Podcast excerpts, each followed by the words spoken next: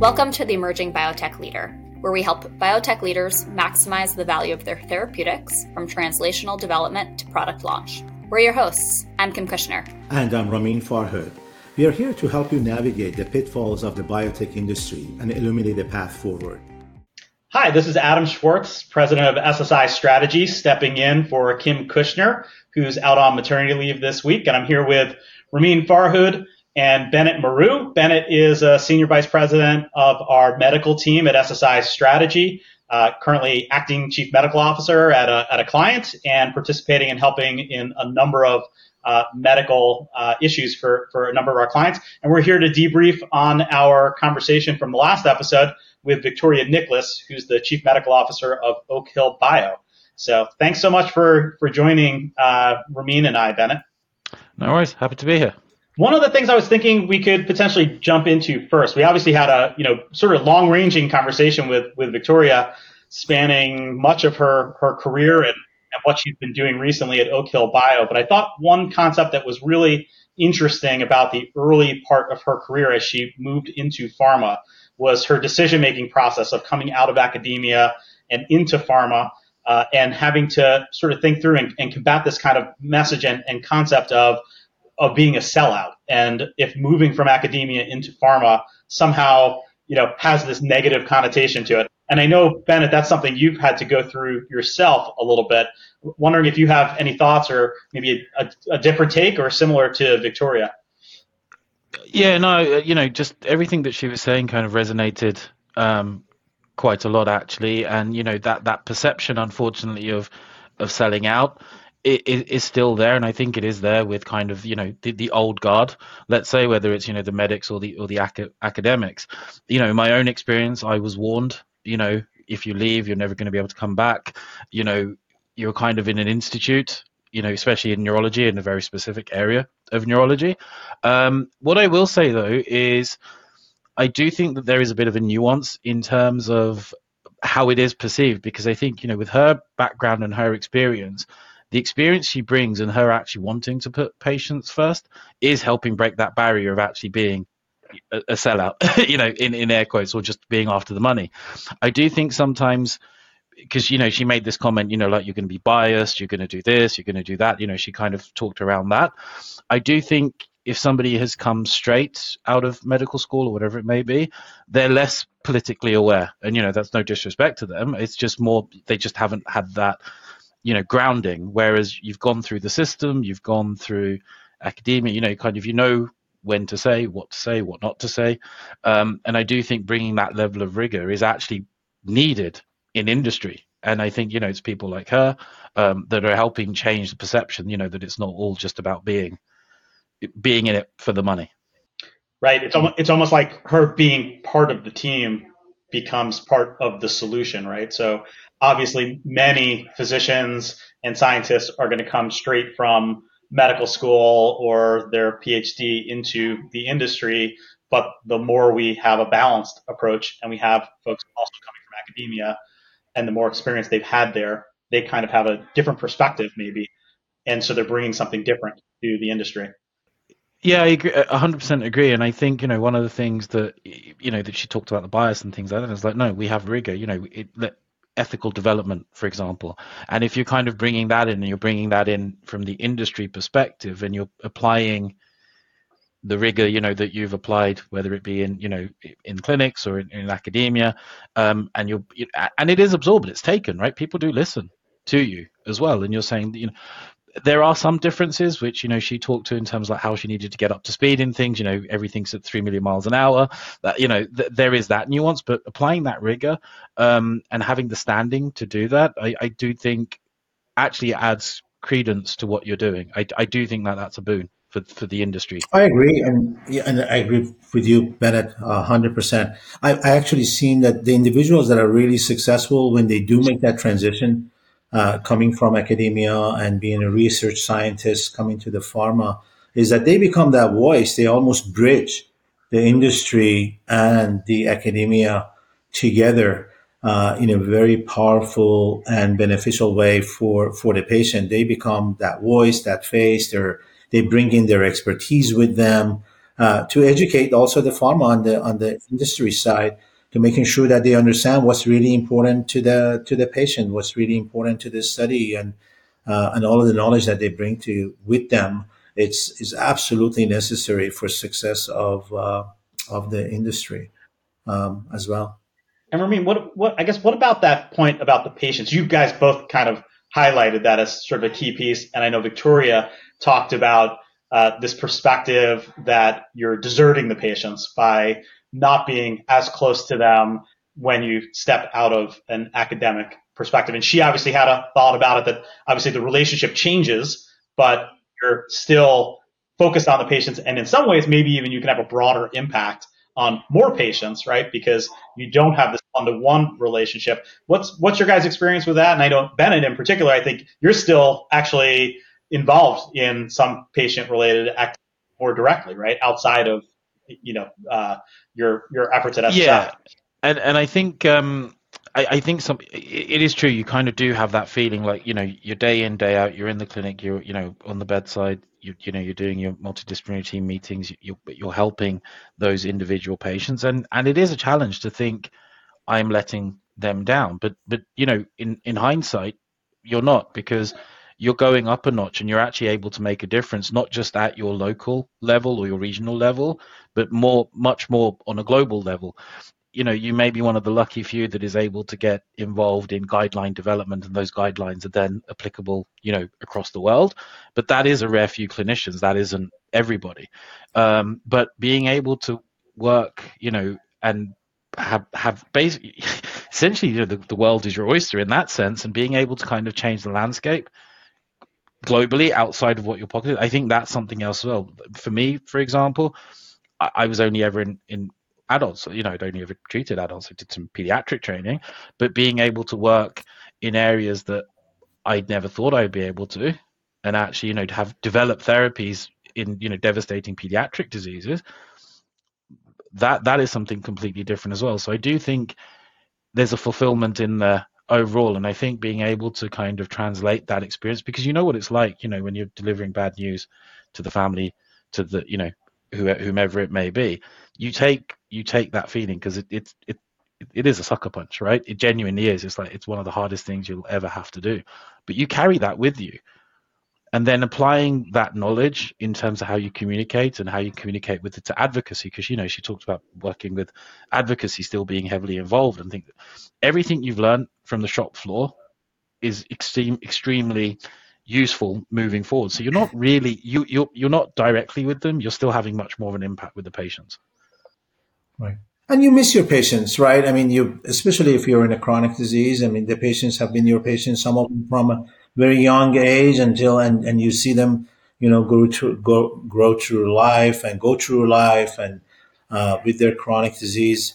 Um, and obviously you're going to miss them. It's hard to give them that message that you are moving on to to something another role that is not necessarily going to have that day to day. And the, and your patients are going to also miss you quite a bit too and they probably may not be happy. But it's for a bigger cause and and I think that's that's the main driver for a lot of the folks that I've seen that they make that decision to go from uh, their academia to the uh, to the industry for that global kind of an impact that Benit was referring to. That's I think that's kind of like one of the key drivers for them that they want to they want to bring that knowledge, expertise as a much much more impact and a higher level to the to the society and and that's that's that's still a hard there's a feeling part to it that is is is hard right? Um, but it's also at the same time it's, it's necessary to do. I think with that as well, you know, just it's true, it, it is difficult, but I think you know, going back to like you know, there's lessons that you've learned, you know, that having to deliver bad news, whatever it may be, kind of being really cautious in your messaging.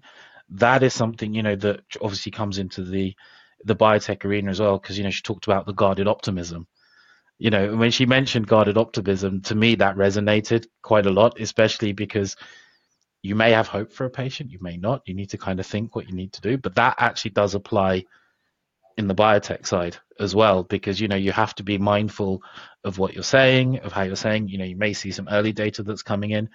It may be extremely, you know, it, it may look great, but you don't want to get ahead of yourself. And to me, remembering those scenarios, you know, where you kind of have to be really careful what you say to a patient. That to me is a parallel where you think, okay, this this is good, but I just need to be careful, and that is kind of you know that guarded optimism piece. I, I that's quite a good phrase actually.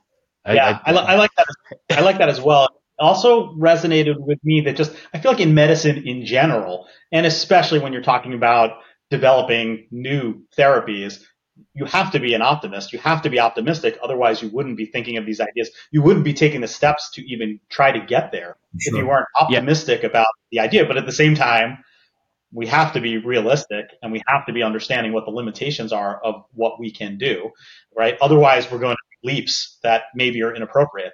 And so you have to have this kind of guardedness to the optimism in order to make sure that you're grounded in, in some reality, right? And waiting and taking the appropriate steps to test the science and prove things out before you're, you know, sort of just, just running ahead. I thought that was a really interesting thread. You know, I was wondering, uh, Benit, with you working with uh, with many clients as an acting acting CMO, or or some of the clients that already have a CMO in place, and, and you partner with them, um, especially if they're early on in their career. Uh, there's a there's a scientific aspects to what we do, and then there's also a business aspect, right? And and what are the, some of the challenges that that you see that some of the CMOs go through, or even you as an acting CMO with with a lot of our clients? How do you how do you bring that into the uh, to the executive team, and how do you deal with that? I think one of the challenges that, that I've seen, I mean, I've experienced it myself as well, and you know, this kind of does relate to that guarded optimism. Is you kind of have to be extremely mindful of, and you, you need to be extremely aware of your audience. You need to know who you're speaking to, right? So if you're kind of in amongst your peers at that C-suite, you need to give them just enough information, but you don't need to go into that level of detail. You don't want to, you know, it's kind of that 30,000 foot view, but then, you know, with one sentence or two sentences, which gives you, you know, that 10 foot view and then back up again. That needs to be something that's actually extremely important. And I do think that people can sometimes struggle with that. I mean, I struggle with that at the beginning of my career, you know, um, and currently I think that's where people will struggle. Uh, people are struggling at the moment as well in terms of how, the level of messaging. You know, how granular do you need to be? Too scientific, not scientific enough. I think that's one of the challenges. So it's communication, I guess, Ramin.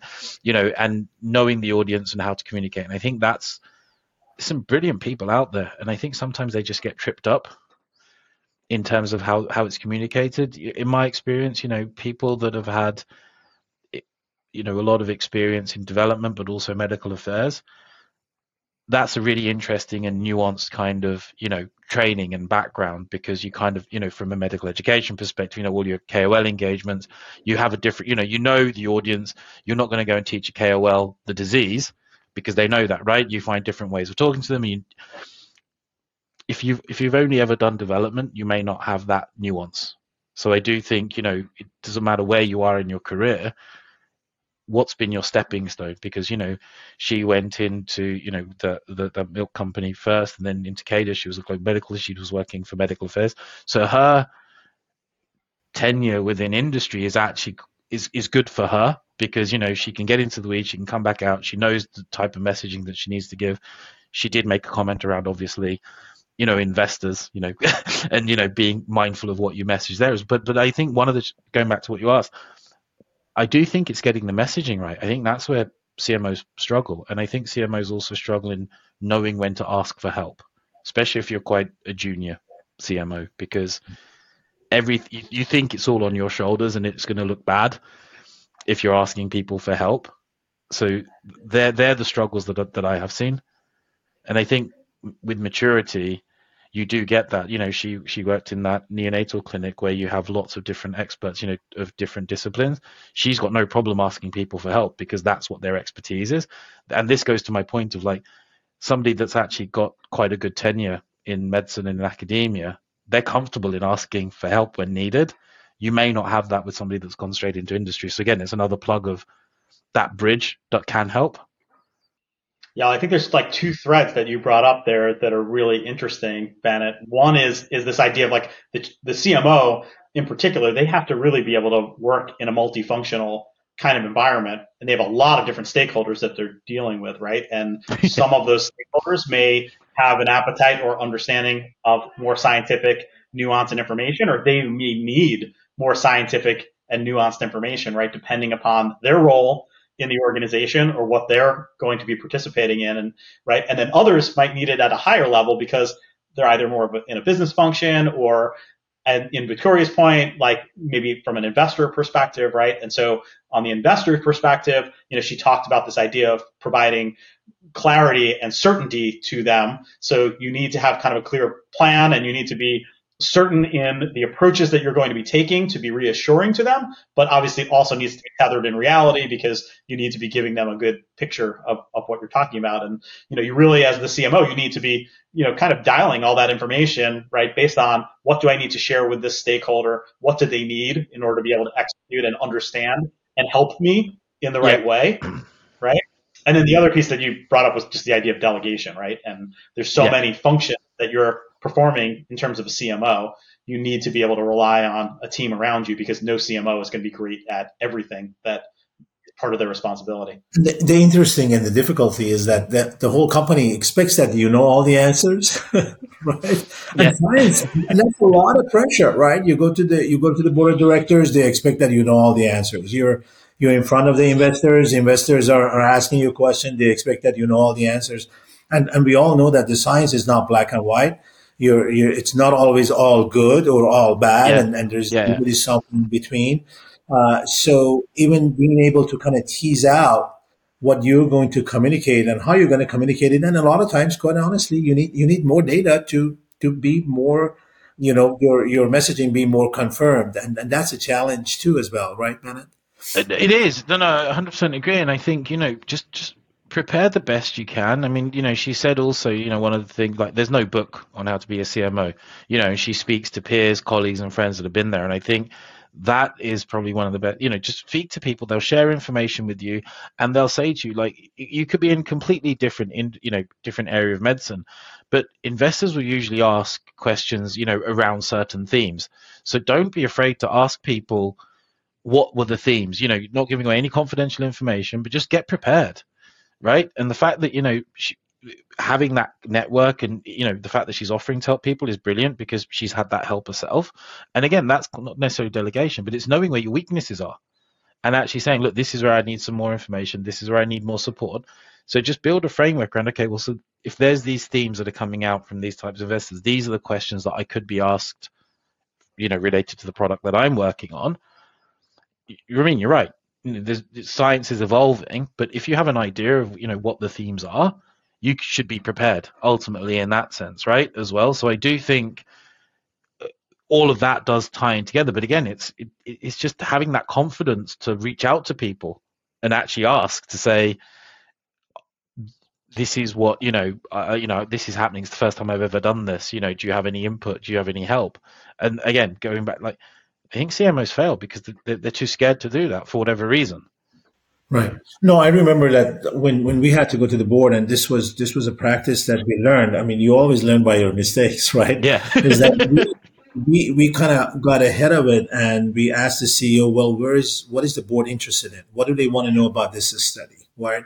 What are, what are some of the thinkings? What are some of the because we, we were not necessarily on a daily communication with the board, but but the yeah. CEO was and and that helped us quite a bit to prepare. And as as you mentioned, that is so so important. And as simple as it sounds, it's something that we don't we don't do enough of it because we are busy. It's not like we don't think of it, but we are busy until the day of the presentation or the investor meeting or whatever the case will be. But the practice makes it such a big difference, and also understanding what your audience is asking out there, so you can you can actually practice and and uh, be ready and prepared based on what they're interested in, not based on what you want to communicate. And then those two may be sometimes not quite quite aligned and, and challenging. Yeah, it's an interesting point. It actually was making me think about like if we if we get a little bit practical around some of it, something that I don't really see in the medical office, or at least you know many CMOs doing that is kind of a discipline that you could maybe borrow from change management or communications practices is this whole idea of like stakeholder mapping, message mapping, like thinking through what is my stakeholder engagement strategy overall, right?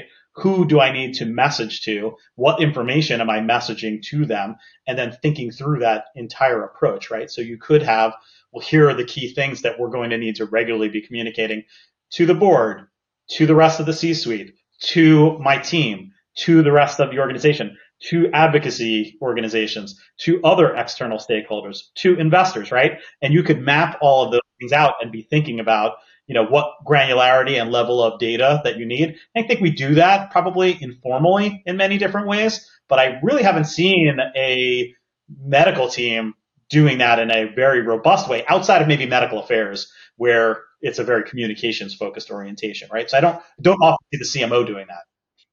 No, you don't, and I think that's why kind of you know CMOs that have had some kind of med affairs background or experience does help because obviously they've got you know they've they've got that they they know that structure and that's kind of where that some, sometimes help. But again, that doesn't mean that you know you have to have med affairs background training. I just think it helps ultimately. And you know, with some of the folks that I've worked with and supported, you know, that are new CMOs that don't have that, it, they're great because you know they list, you know, they ask your advice, they ask your opinion. You're there to support them, and it's it's what they're willing and comfortable to take on. Ultimately, I think you know from our perspective, once we are there and we're supporting them, you know, we kind of become that trusted partner. So it is easier for us to kind of impart what we know and help wrap around them. Um, it is a bit more challenging when it's somebody you don't know, and then you know, from our perspective, you kind of have to gain their trust as well. So yeah, I do think that's important. But that stru- you're right. That that structure doesn't really exist outside of med affairs, I guess. Yeah, I think I think I think that's fair. yeah. I, so another piece that Victoria kind of talked about, and Benit, you touched on this a little bit um, just a couple minutes ago about the idea of like gathering information, learning from others, mentoring others, which sounds like an amazing thing that Victoria is very like proactively doing. I, I yep. really loved when hearing her talk a little bit about that. Um, but I thought one of the threads that she also brought up was this idea of like learning from others, but being true to yourself.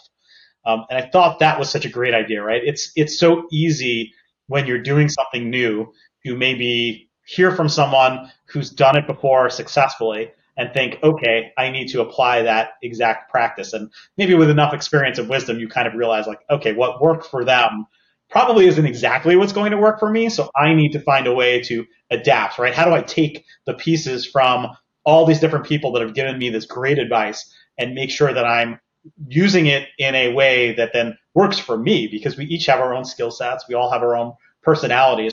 And so we have to play to our own strengths and, and, and accomplish it in the way that, that we know we can. Yeah, no, I think, I think, I think that's what she said was, is, is actually super important. Just just make sure you do stay true to yourself because I've seen this, you know, with people that we've worked with as well. You know, there's people that have been fantastic at what their job is. You know, they're fantastic investor facing, and you you look you you know you observe them and you want to watch them just for that experience, and then you don't want to fall into that pitfall of trying to be them because that kind of goes again. You know, like the way that they may describe something. You know, learn yeah you know observe observe what you know how they're delivering it in a way but you know take that learning and apply it to how you would deliver something as well. So i do think that that that, that yeah stay true to yourself because if you try to be somebody else it, exactly. it doesn't necessarily work. Yeah. No I, I that that was that, that that was good to hear actually. Just stay true to yourself. I think that is important. Maybe so maybe one one last thread we could bring up that we didn't really touch on yet that I thought was really interesting was Victoria's kind of movement from large pharma into emerging biotech. And there was a couple of pieces there. One was around the out licensing um, and how some of that works.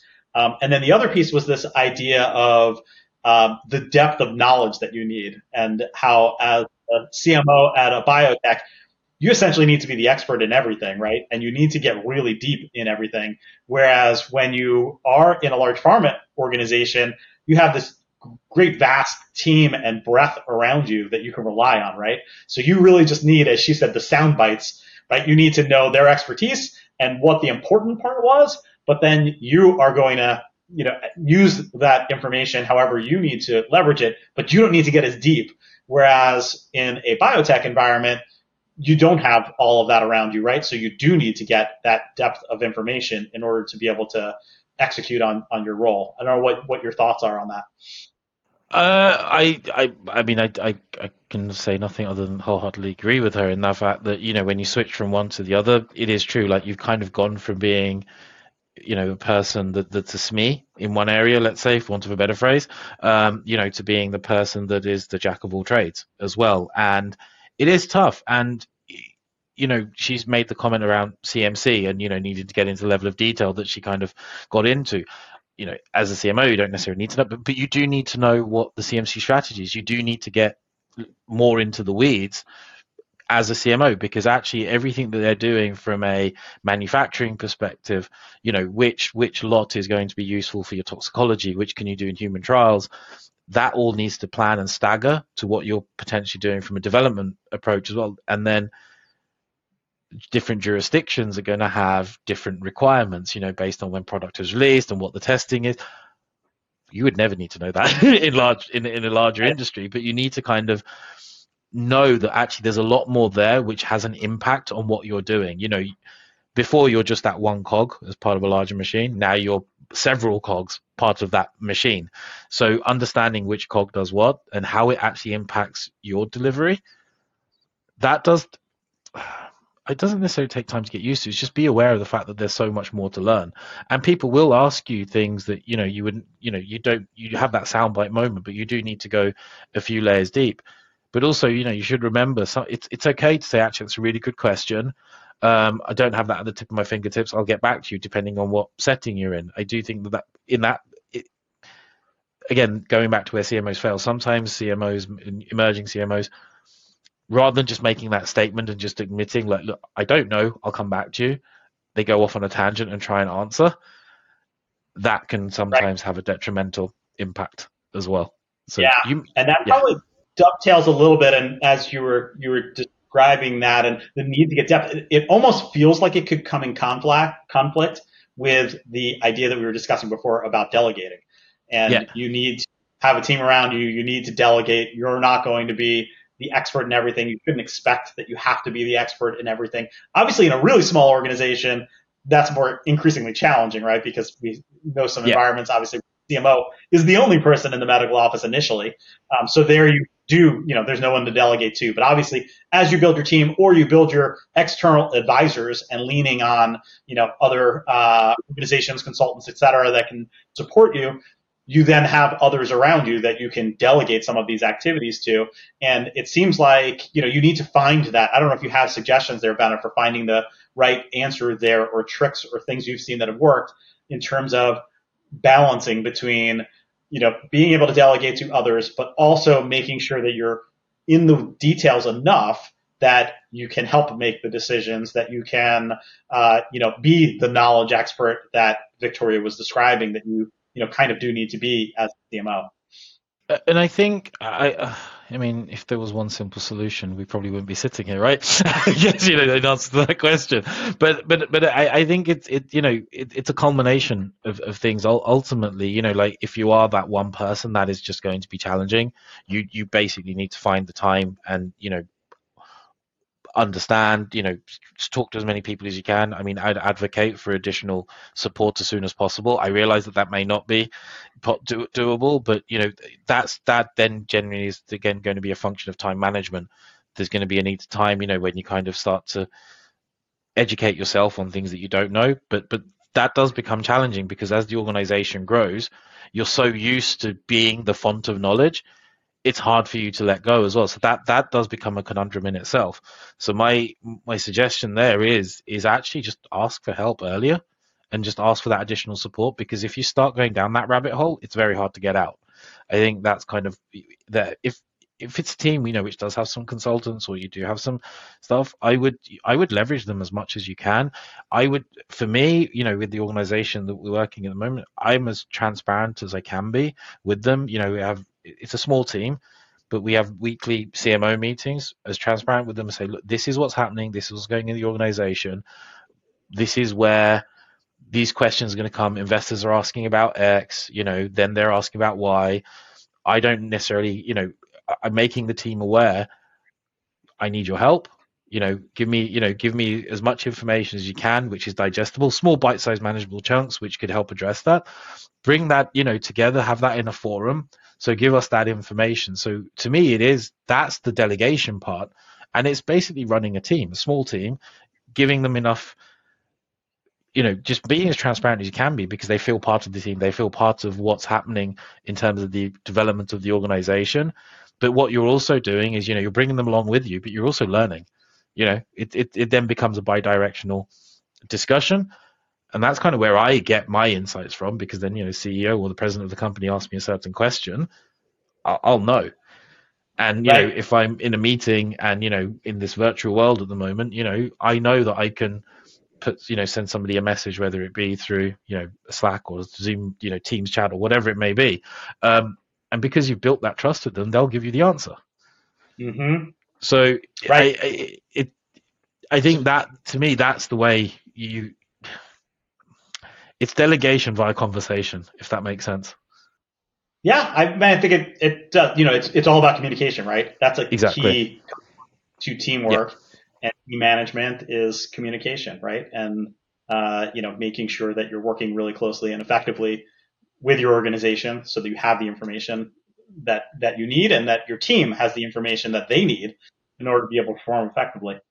And just acknowledge where you like, just be honest with yourself. You know, and this is one part of saying true to yourself. Like, look, I know where my gaps are. I, I do. You know, sometimes they're a hard lesson to learn. Sometimes they're obvious, but ask for feedback from people, see how you're doing, and then you know the feedback that you get is like, okay, well that's a really good point. I hadn't thought of it that way. Try and you know your behavior then change that way. Just be be receptive to it, because the more the more feedback you seek, the you know the better you get. But again, that's trust building as well. But then that get, gives you enough fuel to then say, actually, this is actually a gap. Uh, this is what probably needs plugging in general. You know, from an organizational piece. Um, it, all stems from communication, but I do think it is about just being honest with yourself as well. It's just you know I, I can't be everything to everyone, as much as you'd love to be. Yeah, exactly. I'm, I'm, and I'm, I'm sure you would.